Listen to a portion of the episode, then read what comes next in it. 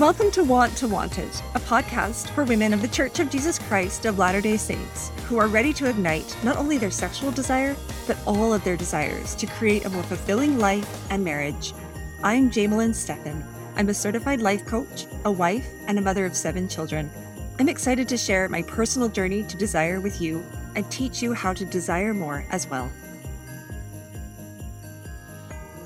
Hello, and welcome to the podcast. I decided to start this podcast as a way to share some hope and help for women who are struggling in their sexual relationships or who feel like there's something wrong with their sexual desire, or maybe who don't even know what to desire, let alone how to desire.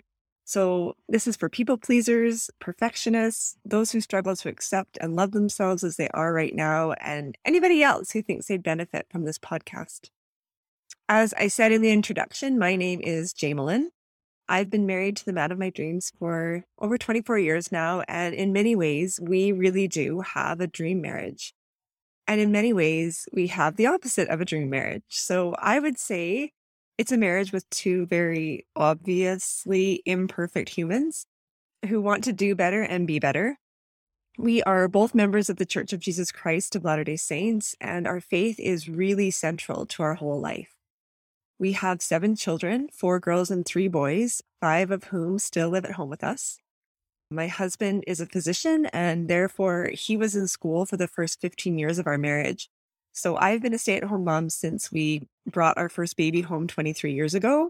But four years ago, I certified as a life coach at the Life Coach School, and I really, really love it. So before I started coach training, we were asked to consider what group of people we would want to coach when we were finished our training.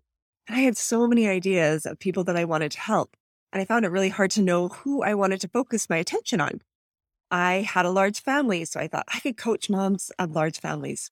I had survived a husband in medical school and residency, and I thought I could definitely coach women who have husbands in medical school. At one point, I'd homeschooled my children, and I knew that I could work with homeschool moms.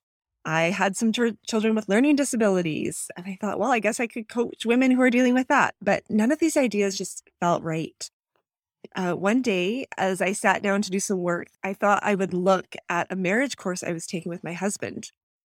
And I turned it on. And about five minutes into the course, I had the most undeniable thought come into my mind.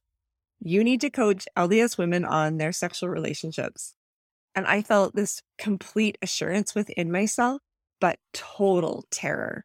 Like, what? Who am I to teach this? I don't want to coach on that. So it was eh, kind of hard for me to come to, but I just knew that that was what I was supposed to do. So here is what I really decided is my whole married life, I had felt like I had a really good marriage, except this one thing. And it was all around sex. And not because it was always a problem, but without fail, whether it was weeks apart or months apart, my husband and I would be fighting about it again. And I remember at five years of marriage, wondering if we would just always fight about this, but thinking like surely it's going to resolve itself. And then at about 10 years, worrying about the same thing, but holding out hope that we would figure this out. At 15 years, I was super discouraged, but hoping that the end of babies, like we were done having our kids now, and that it would kind of start to turn things around. But when we hit 20 years of marriage, I was completely without hope. I realized I'm like, this is going to be my forever. And I just knew it. I just thought we're never going to see eye to eye about this. I'm broken. He's selfish. And there's just nothing I can do about it. But I had just been introduced to coaching and the idea of setting an impossible goal, a goal that your brain would never believe was possible to achieve. And the idea is that by going for this impossible goal, you'll change your life and you might just achieve that goal. So I made my own impossible goal to have a healthy, happy sexual relationship with my husband. I didn't know how to do that or even what that would look like, but I was really determined that I was going to figure it out. Because the worst thing that would happen is I would end up back where I was already. I really had nothing to lose going all in on trying to figure this out.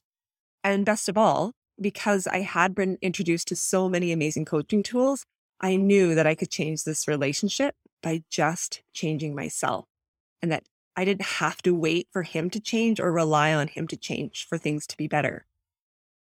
So I started this journey And for some reason, this is the journey that God has called me to share with my clients and with you.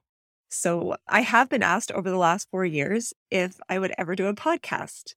And I even had one awesome woman tell me that she would be my first subscriber. But my answer has always been a really firm no. Because what could I say that hasn't already been said? But again, with a little help from mentors and coaches, I came to see that it really was time for me to start sharing my journey on a platform that was really accessible to people who weren't on my email list or following me on Instagram or didn't know me personally. So it was a way for me to share my concepts that I have learned a little deeper and to share my story a little more organically. So after a lot of resistance and a lot of fear, I am now really excited to share with you my experiences, my epiphanies, my best coaching tools, and mostly a lot of hope for you in your marriage and your sexual relationship. But I want you to know we aren't just going to talk about sex and sexual desire on this podcast. Before I started coaching, I didn't realize how little I let myself desire anything. I was such a people pleaser that I had completely lost touch with desire and wanting. And I couldn't pick a restaurant to eat at because I had no idea what I wanted to eat. And like I couldn't hang a picture on the wall of my house because I didn't even know what I liked. So I had really spent so long pushing down any wants or desires that I kind of felt like they were gone. So, part of my continual journey has been learning to allow myself to desire again and learning how to speak those desires out loud. So, this is going to be one of the big focuses on Want to Want It.